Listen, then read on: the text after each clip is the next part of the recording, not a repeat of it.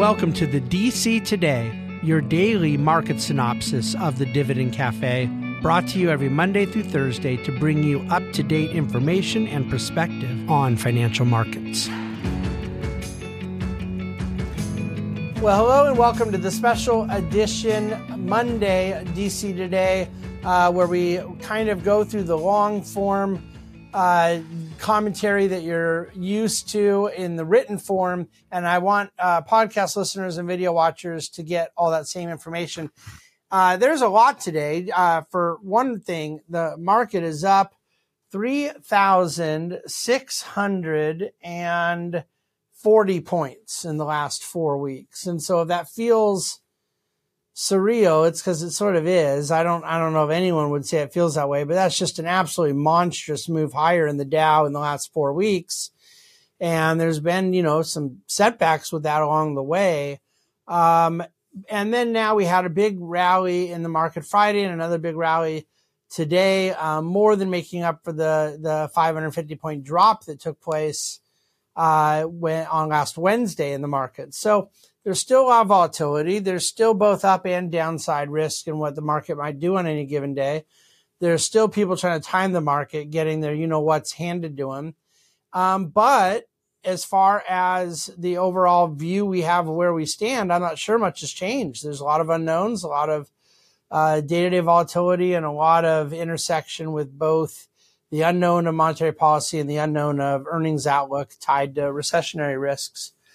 I will say uh, this: the overnight action last night, Sunday, the market opened uh, futures down 200 points, and then throughout the evening, it progressively got better. Uh, the Nikkei was up, I think, at one point 450 points. The um, Hong Kong index was up two percent.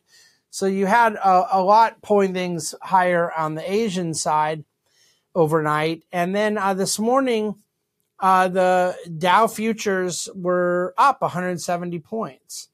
And so there's both volatility day to day in the overnight space. And then we opened up about 80 today and just went progressively higher from there. Eventually the Dow closed up 424 points, which is 1.3% on the day. Uh, the S&P was down in the morning. It opened up, it closed up almost 1%. And even the NASDAQ, which was up quite a bit, and uh, excuse me, down quite a bit in the morning, closed up almost 1% at 0.85. One of the things I have to get into, and there's a chart in the dctoday.com today. Um, I want to give a hat tip to Jim Bianco, who's a great macro uh, economic research um, analyst and I was reading him over the weekend. The US dollar, the DXY index, you recall I talked about this in Dividend Cafe about two months ago. It had its biggest um, drop on Friday that the market, that the DXY market has had, the, the dollar, its value relative to a weighted basket of other developed currencies it had its biggest drop in a single day since 2015, and it was the second worst day since the financial crisis. So I've been talking about this over and over again that a um, reversal of dollar strength was going to be necessary to sustain an equity rally. And that uh, uh, excessively strong dollar and more particularly excessively weak other developed foreign currencies we're, we're creating a very difficult backdrop for um, equities to kind of find their footing. Well, look, the dollar had this massive drop on Friday, but it was still up on the week last week. So I don't know that you can interpret this as okay, the do- reversal is here.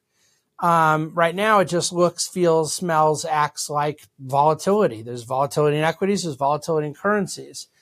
But um, if a trend is to form form in the dollar uh, to the downside, I think you'd see equities find a more stable footing. In the meantime, we're going to continue to call it volatility. So 85% of companies have now reported their results for the third quarter, and revenue growth looks like it'll be about 11% year over year. Uh, earnings growth is about 4.3% year over year.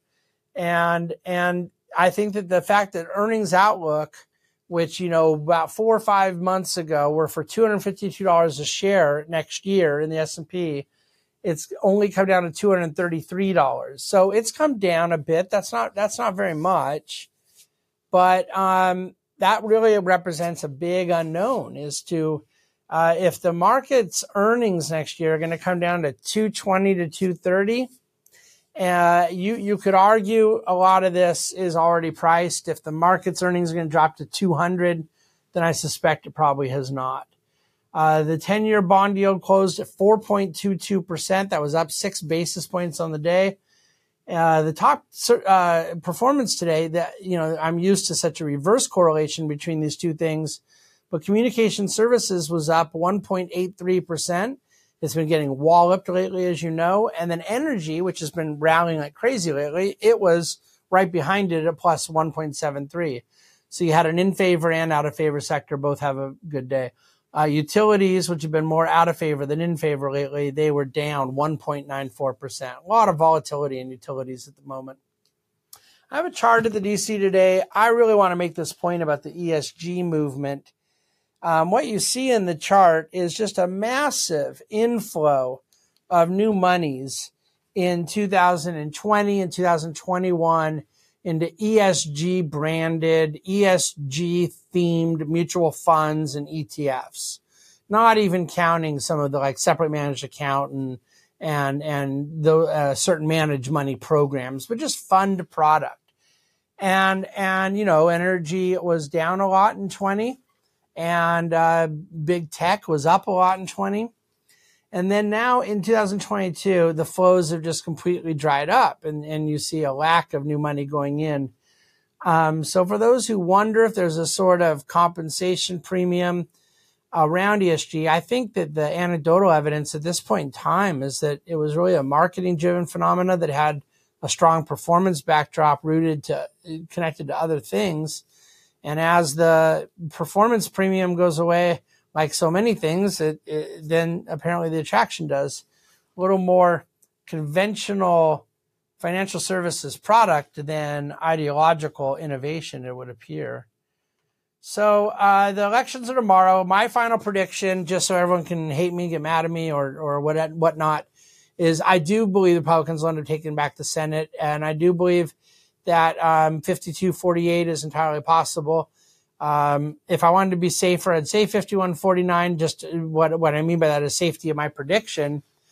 Um, but there's some odd things that are are prevalent in some of the other polls. Now you'll recall I was thinking it would go the other way three four months ago, and I think that a couple of the the GOP's more concerning candidates ended up uh, righting the wrongs that were taking place in their campaign. Some people may still not like the candidates, but that's not at all my comment here.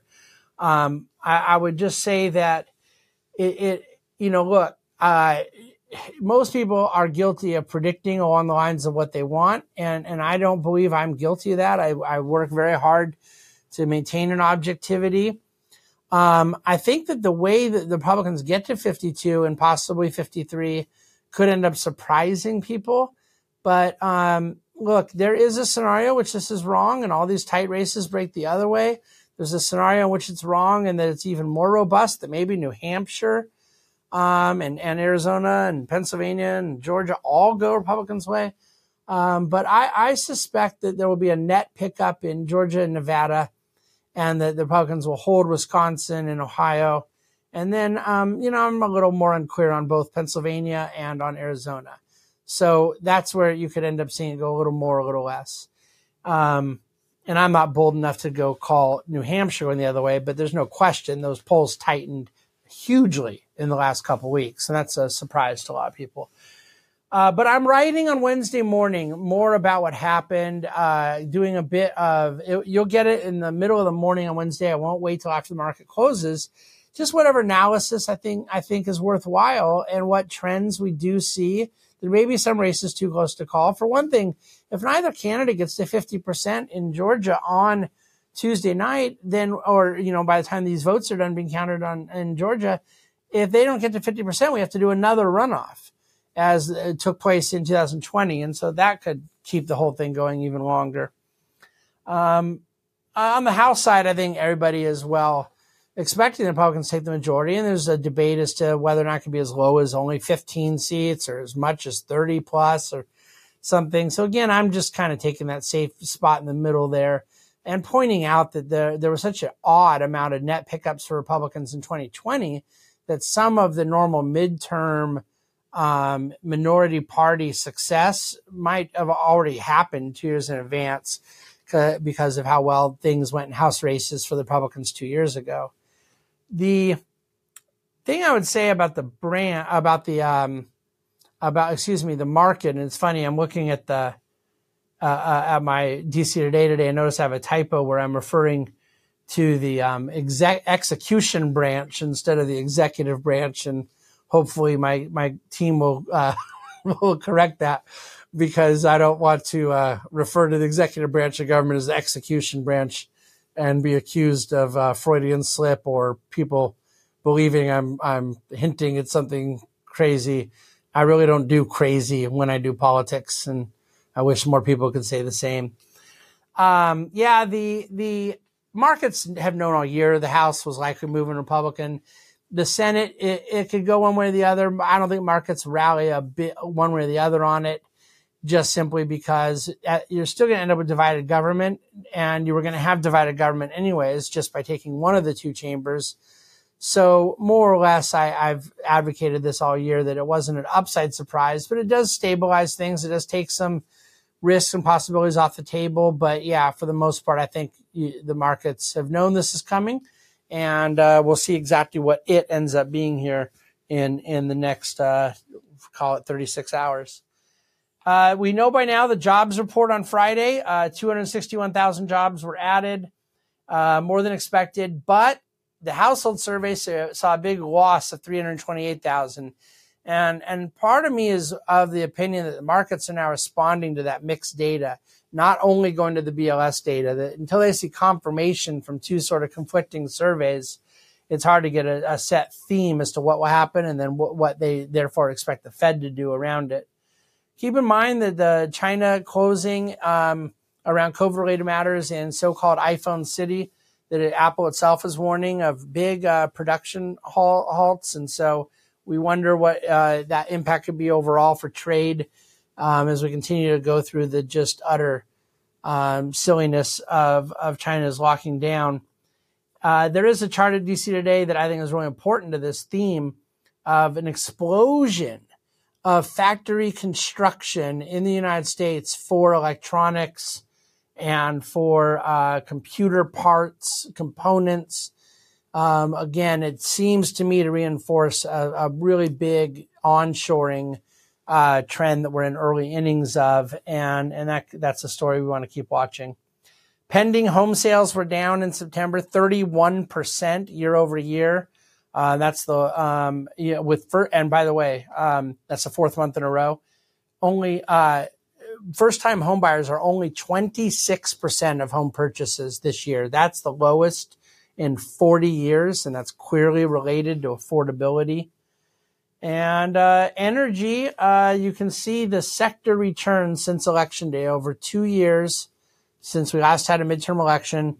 Energy up 237 percent and uh, most everything else either you know like communication services is down 19 consumer discretionary is down 2 this is after the huge up year of 21 and the big down year of 22 and then every other sector up somewhere between 10 and, and 20% but energy up 237% all right against doomsdayism let's just put it this way. You had 20 million people dying of famines 150 years ago you uh, have seen the number reduced by 90, almost 98%. And if that doesn't argue against doomsdayism, then I don't know what does. Uh, someone asked me a question about central bank balance sheet, and I gave a multi-paragraph answer. I won't rehash now. So again, I'll be writing uh, from uh, Nashville, Tennessee, on Wednesday morning, a day after election summit, we will not do a DC Today podcast or video Wednesday afternoon or Thursday afternoon as the entire team is flying out to Nashville um, on Wednesday and we'll be in our team uh, offsite meetings Thursday and Friday. We will have a Dividend Cafe Friday, but just be prepared for that minor adjustment to the schedule. So, normal DC today, tomorrow, Tuesday, election commentary coming written to your inbox Wednesday morning. And other than that, have a wonderful evening and reach out with any questions you may have anytime. Questions at thebahnsengroup.com. Thank you for listening to and watching the DC Today. The Bahnsen Group is a group of investment professionals registered with Hightower Securities LLC, member FINRA and SIPC, and with Hightower Advisors LLC, a registered investment advisor with the SEC. Securities are offered through Hightower Securities LLC. Advisory services are offered through Hightower Advisors LLC. This is not an offer to buy or sell securities. No investment process is free risk. There is no guarantee that the investment process or investment opportunities referenced herein will be profitable. Past performance is not indicative of current or future performance and is not a guarantee. The investment opportunities referenced herein may not be suitable for all investors. All data and information referenced herein are from sources believed to be reliable any opinions, news, research, analyses, prices, or other information contained in this research is provided as general market commentary and does not constitute investment advice. The Bahnsen Group and Hightower shall not in any way be liable for claims and make no expressed or implied representations or warranties as to the accuracy or completeness of the data and other information, or for statements or errors contained in or omissions from the obtained data and information referenced herein. The data and information are provided as of the date referenced. Such data and information are subject to change without notice. This document was created for informational purposes only. The opinions expressed are solely those of the Bahnsen Group and do not represent those of Hightower Advisors LLC or any of its affiliates. Hightower Advisors do not provide tax or legal advice. This material was not intended or written to be used or presented to any entity as tax advice or tax information. Tax laws vary based on the client's individual circumstances and can change at any time without notice. Clients are urged to consult their tax or legal advisor for any related questions.